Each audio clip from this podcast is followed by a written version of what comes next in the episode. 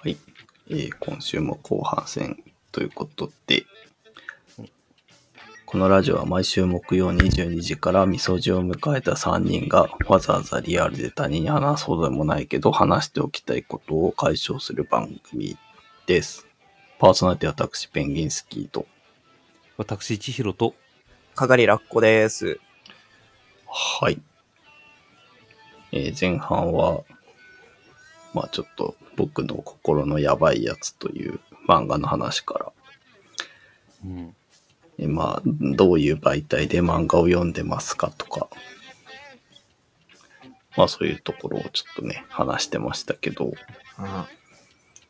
えー後半はフリートークというところでうん。何話しましょうかね。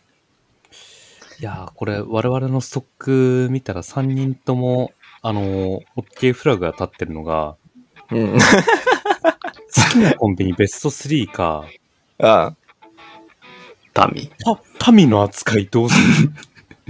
タミ、タミね。コンビニは行ける。コンビニはいける。いけるけど、もう一個の王の存在がちらついてるのかな？コンビニにしとくか。タミの話できるの？みんな。できるというかさ、うん。まあ、なんだろうなこれ聞かないとね。そうそうそうそうそうそう。うん。じゃあ、ちょっとタミの話しますか。ちょっとまずは、あの聞くだけ聞いて。あらましというかさ、あそですそううね。どういうことなのっていうところだよね。うんうんうん。まあ、これ、書いたの私なんですけど、うん。あの、結構、ゲームやってると、あの、ゲームの、やっぱ主人公とか、まあ、その主人公の一味って結構、位の高い人がやっぱ多いじゃ。ないですか。あまあ、ゲームによるけど、うん。で、戦争もののゲームとかは結構そういうの多いんだけど、うん。あの、まあ、ある王国の、まあ、王子様だった人とか、あの、まあ、実際にその、君主をやってるむ息子とかが主人公のゲームって、結構途中で、あの、民を犠牲にしてでも、この戦に勝たねばならん、みたいな話と、いやいやいや、あの、勝つのは大事だけど、民を犠牲にしてしまっては、あの、勝利も意味がないよ、みたいな選択肢が出てきたりするんですけど、うん。これみんな、ね、どうしてるんだろうって、あ民を。の、民、民さ、あの、もちろんそのゲームとしての、あの、メリット、デメリットを考慮して選ぶっていうのは、抜きにして、うん、うん、うん。自分はどっちかっていうと、犠牲になったりならなかったりする民の立場なんだけど、うん。現実の自分は。うん。あの、ゲームの時は、みんな民を結構犠牲にしてるのか、それとも犠牲にせずに、なんとか自分の方に、まあリスクは負うけど、うん。頑張ろうって思ってるのか、あの、意外とみんなどっちを選んでるんだって いうのが最近気になっていて、すごいね。なるほどね。うん、あの、まあ、これって別に民の話だけじゃなくて、結構ゲームって結構重大な選択とかを迫られるゲームって結構あるんだけど、うん。あの、心のままに選ぶときどっち選んでるんだろうっていうのはちょっと気になってて、ああ、なるほどね。そうその、こっちの選択肢を選ばないと仲間にならないやつがいるからこっちとかそういうことではなくて、あ、そうあのうん。俺はこいつらのためにこうしてあげたいからこっちを選ぶんだよっていう。そう。場面でどういう、どういう決まる、どうしたいっていうこと？ね、この神のあの例えばたあよ、く出る話だと、ほら、ドラッグ A5 で、うん。うん。あの、フローラを選ぶか、はいはビアンカを選ぶか、みたいなのあるじゃない？うん。あれはすごい激論がやっぱあって、うん。で、例えば、で、あの、フローラをはず選ぶと、水の羽衣がとかイオナズンがとか、そういう話じゃなくて、うん。純粋にどっちを選びますかみたいなうん。話をもうちょっとの、あの、もっといろんなゲームの、そのぐらい重要な選択肢の話って意外となんか、されてない。あの、ああいうビアンカ・フローラ論争ほど、なんか、見たことがないから、うん。結構ね、気になってんですよ。最近。なるほどね。そうなまあ、一旦この民の話で言うとさ、この、あの、犠牲になるっていうのはどういう形で犠牲になるのかなその、例えばその民をさ、どうしても戦力が足りないから、もうあの、戦うことを知らない民にも戦いに行ってもらわなきゃいけない。それで戦力増やそうっていう犠牲だったりするじゃない。っていうこともあればさ、あの、戦場をそこにしなきゃいけないみたいな。勝つためには。うんうんうんうんうん。そうするともう民家とかその町が焼け野原になるけど、ここが一番有利だみたいな。そういうパターンもあるわけじゃん、きっと。まあ、結構後者が多いかな。うん。うん。ああの、民の生活基盤を破壊してしまうけども、それが一番敵の意表をつけるとか、あ、ここでやらねばっていう。うん、そうそう、っていうパターンが多多いかな。なあ、なるほど、ね。結構天秤にかけてるのって、うん。買った後のに、そこの土地を治めること考えますか？それとも、いや、勝たなきゃそもそも治める治めないとか考えらんないじゃん。まず勝たないとねってなりますかっていう。なるほどね。うん。じゃあ、この今、うん論じてる民はさ、一応その、敵地の、敵だけども、戦争に巻き込まれてしまった、人というか、えっとね。私が民、民言ってる時の民はね、あれなんだよね結構ね、あ、でも3つ4つぐらい、うん、あの、ゲームのタイトルは頭に浮かんでるんだけど、うん、どれも結構、敵の国の民ではなくて、うん。うん。敵に奪われている自国はいはいはいはい。民っていうパターンが多いんだよね。うんうんうんうんうん。もともとは自分の国の民だった奴らが、まあ、今占領下にある。その土地を奪い返すときに、もともと自分の国、民だった奴らを犠牲にするかどうかっていうのが結構、なんか、今思うと多いんだけど、うんうんうん。まあでもこれ具体的にタイトル上げてどっち選んだみたいな話しないとダメなのかなうん。あ、いやいや、まあでもその状況だとして、逆にそのペンギンスキーは、もう自分がその立場で、あの、かつて自国の民だったけど、今は敵地にいて、で、そこをどうしても進軍しなきゃいけない、こいつらどうしようみたいな時どうする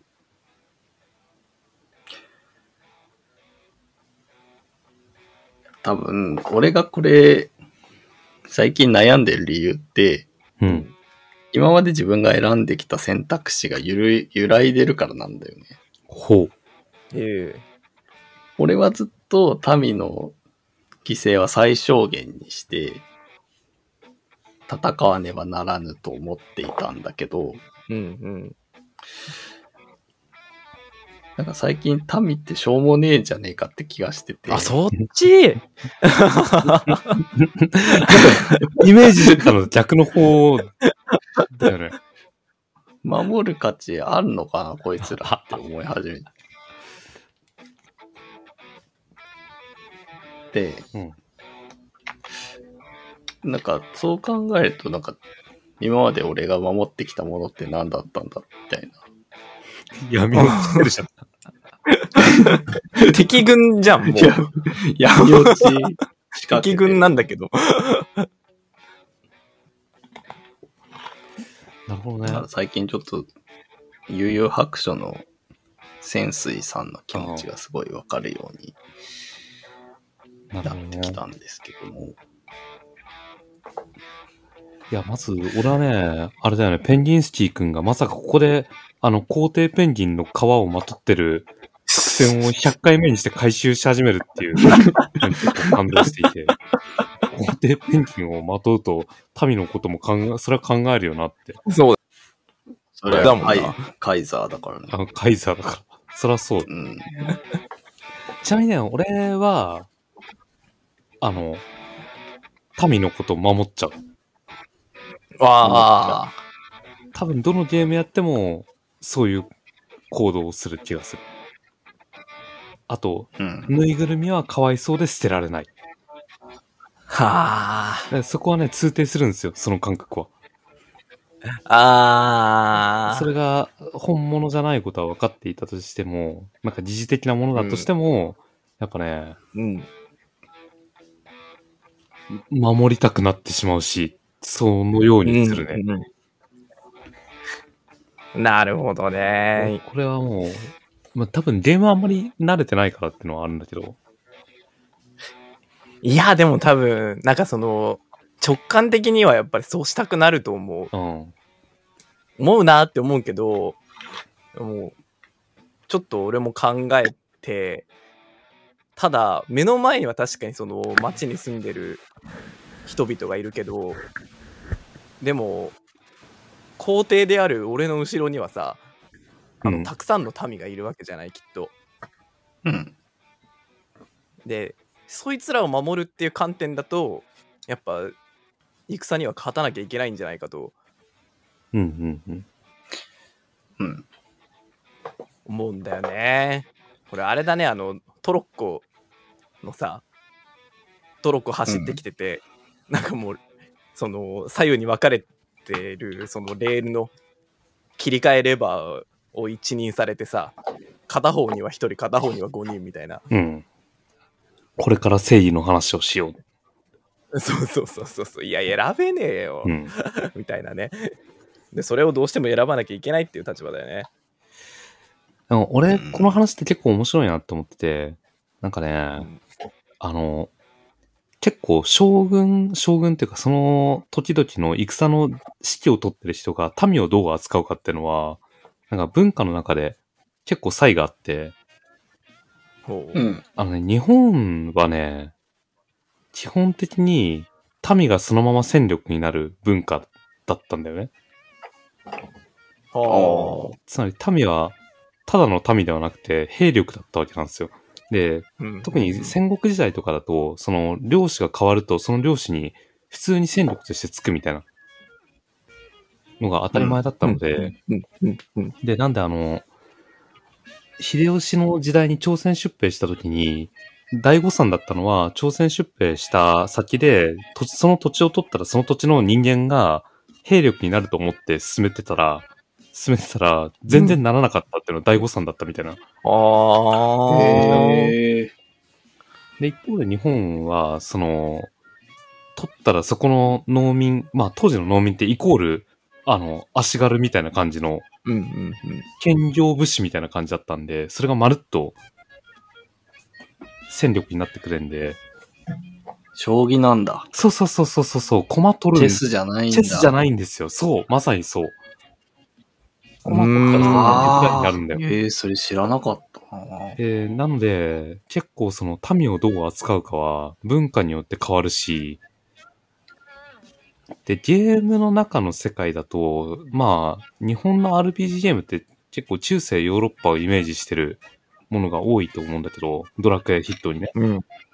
うん。けどなんかそこの中で、その、まあ、いや、でも、そうだな、シミュレーションのああいう、なんか、シミュレーションだとわかんないけど、そこの民をどう扱うかっていうのは、結構そういう日本文化的な扱いを選ぶのか、ヨーロッパとか中国諸国の、あの、やり方を選ぶのかっていうのが、結構、一個の遊びの中に混じり合ってる気がしていて、あー。でもそこは結構ない混ぜなイメージあるな。うん。なんか、取った土地がマジでそのまま戦力とまではいかないけど、うん。なんかなんかそこで得られる兵力もあったりするし、うん。で、そこのでも士気をこう、上げたりとかしてね。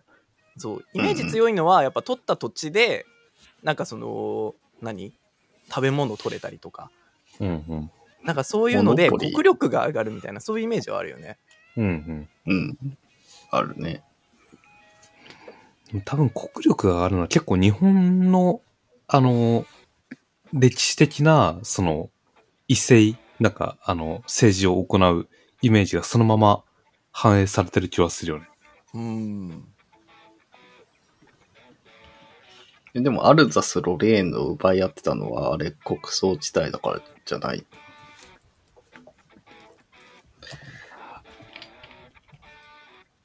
まあ、今ググってるからちょっと待って。今ググってる 国葬地帯じゃないか。でもどうなんだろうね。そこはさ、あの、土地が重要なのか、人が重要なのかみたいな話はあるよね。ああ、そうね。あの、肥沃な土地ってね。そうそうそうそう。うん。もう、書けなくなった。肥沃という記感じ。憶はもう勝てないです、そんなものは。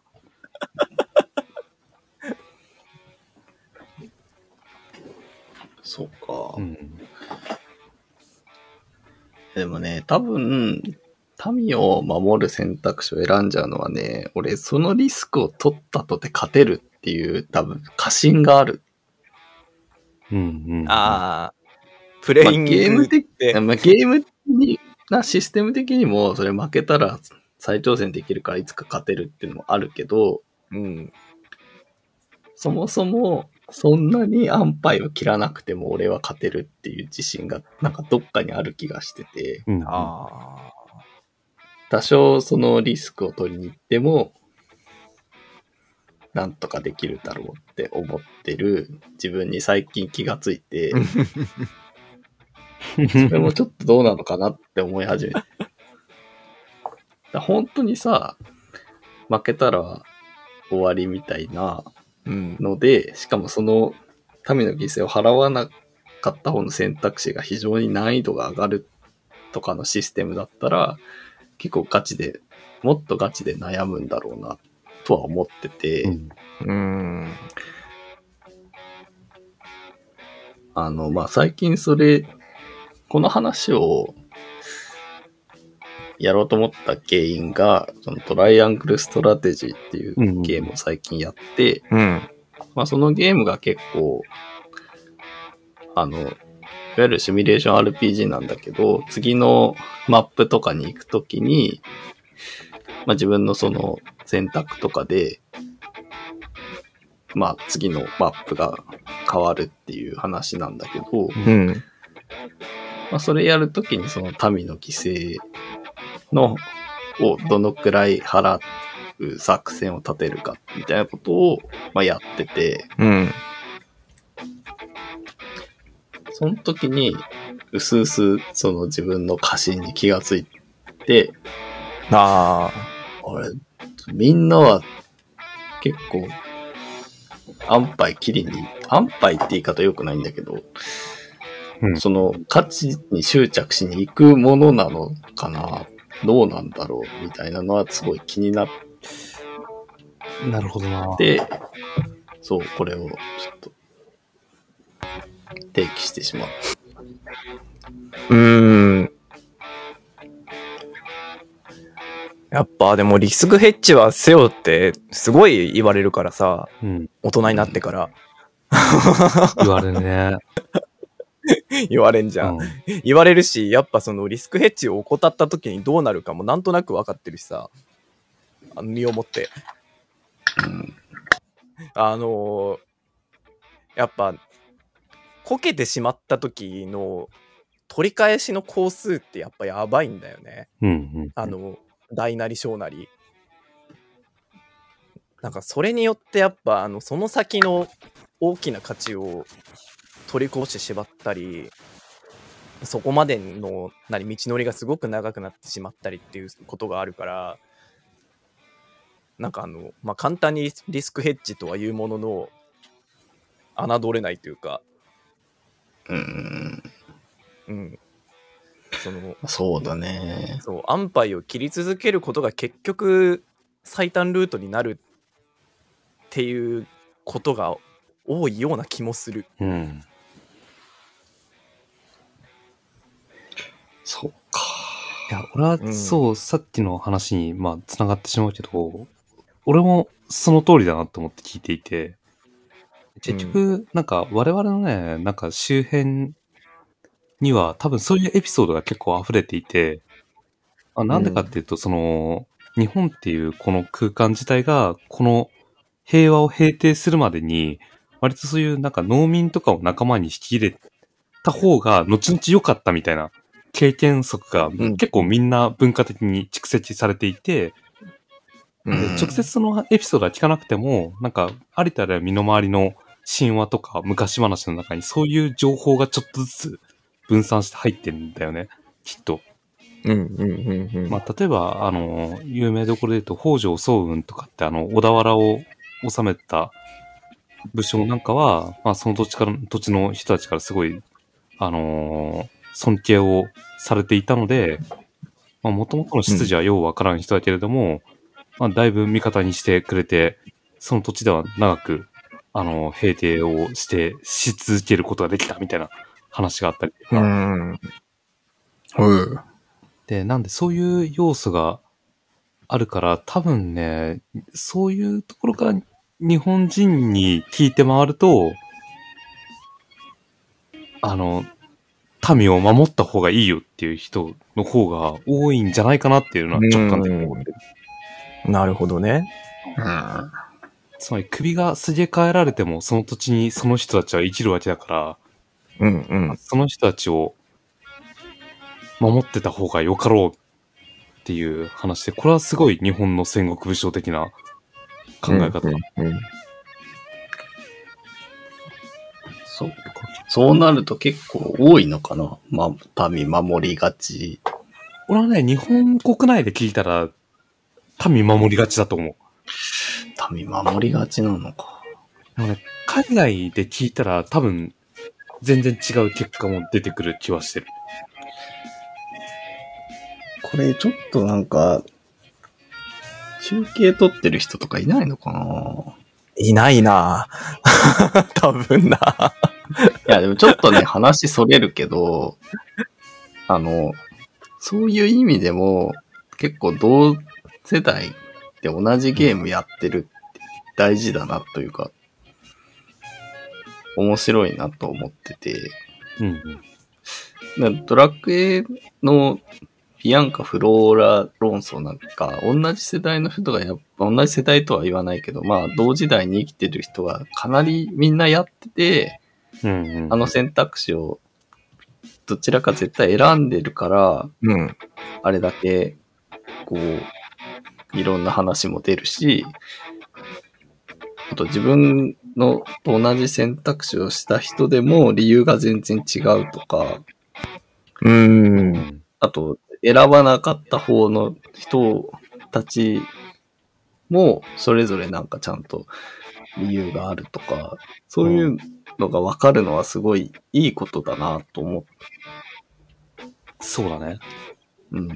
俺はちなみにビアンカ派はもう理解不能なんだけど、マジ？俺今びっくりマしてて。ジ？ビアンカ、フローラのビアンカってビアンカの方だよね。え、嘘？ビアンカはビアンカの方で。いや、なんか、キャップイズってフロー、俺はフローラだなは、まではいいんだけど、理解不能まで行くと理解不能だわ、それは。今びっくりしてググっちゃったもん、ビアンカ知ってるはずなのよ。俺間違ってたっけ？これ、民の扱いじゃなくて、もうこの話、20分前にするべきだった。そうだね。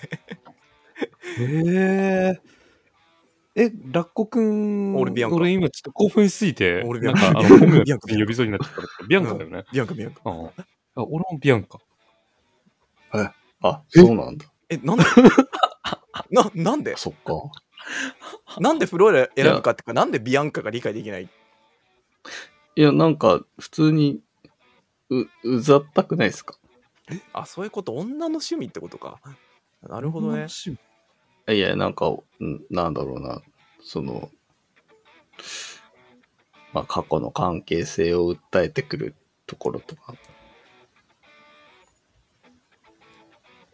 そんなさじ加減じゃなかった気がするけどな いや、でも俺はね、俺は、そんなさじ加減じゃなかったと おー、そっか。思ってた。あ、そう、そうですか。んそうなんだね。怖い。あこの回怖い回になっちゃった。あまあ、理解できないっていうか、まあ、あ、選ぶ人いるんだ、みたいな感じだった。俺多分だけど、ビアンカ派の方が結構多いと思う。俺もそう思って生きてきた。うん。少なくとも今この瞬間までは。うん。あ、多いっぽいよ。多いっ絶ぽい。対多いと思う。うんうん、絶対多いよ。え、じゃあ、デボラの話する？今から。デボラの話はいい？デボラわかんないんだよな。俺も知俺も、顔しか知らない。俺も知らない。俺も顔しか知らない。か知らないから。じゃあ、デボラの話はやめよう。